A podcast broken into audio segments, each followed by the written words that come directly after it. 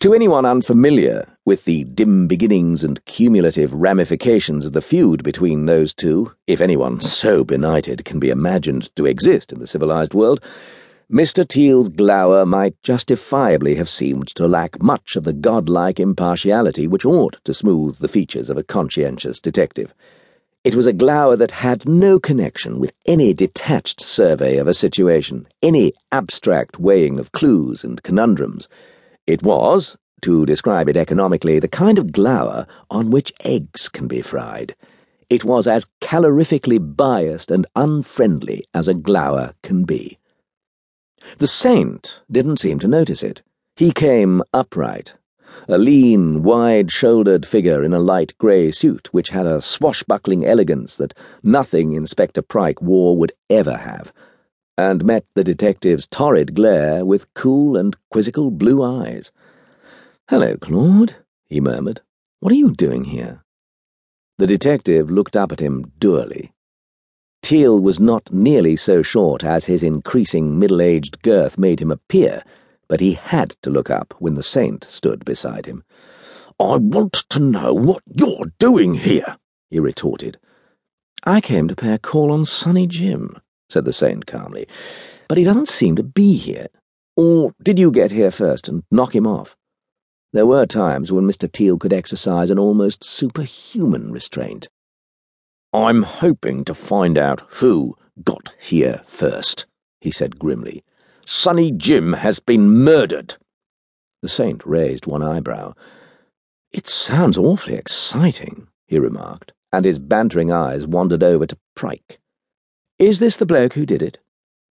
This is Junior Inspector Pryke of C Division, said Mr. Teal formally, and the saint registered ingenuous surprise.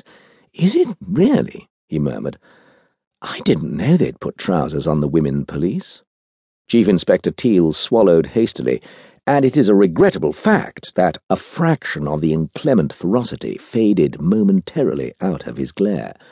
There was no lawful or official reason whatsoever for this tempering of his displeasure, but it was the very first time in his life that he had seen any excuse for the saint's peculiar sense of humour.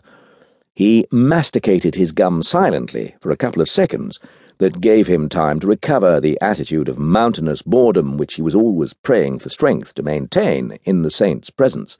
But his relief was only temporary. I suppose you're going to tell me you came to see Fasson just to ask him what he thought about the weather, he said. Certainly not, said the saint blandly. I wouldn't try to deceive you, Claude. I blew in to see if he knew anything about some diamond bracelets that a bird called Peabody lost this afternoon. I might have pointed out to him that Peabody is very upset about losing those jewels. I might have tried to show him the error of his ways, and done my best to persuade him that they ought to be sent back. Or something. But I can't say that I thought of shooting him. How did you know he was shot? Teal cut in. My dear fathead, I don't. I merely said that I didn't think of shooting him. Was he shot? Teal hesitated for a moment, studying him with that deceptively bovine gaze. Yes, he was shot. When? Just now. The bantering blue eyes had an impish twinkle. You must have been doing some fast detecting, said the saint. Or did somebody tell you? Mr. Teal frowned at him, shifting his gum from tooth to tooth till he got it lodged behind his wisdoms. His sluggish glance travelled once again over that keen, sunburned face, handsome as Lucifer, and lighted with an indescribable glimmer of devil-may-care mockery and he wondered if there would ever be any peace for him so long as he was in the employment of the law and that amazing buccaneer was on the other side. For Simon Templar was the incalculable outlaw for whom the routines of criminal investigation had no precedence.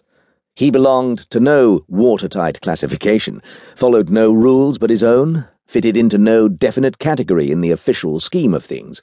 He was the saint a creation of his own, comparable to nothing but himself. From time to time, desperate creatures of that nebulously frontiered stratosphere commonly called the underworld had gone forth vowing unprintable revenge.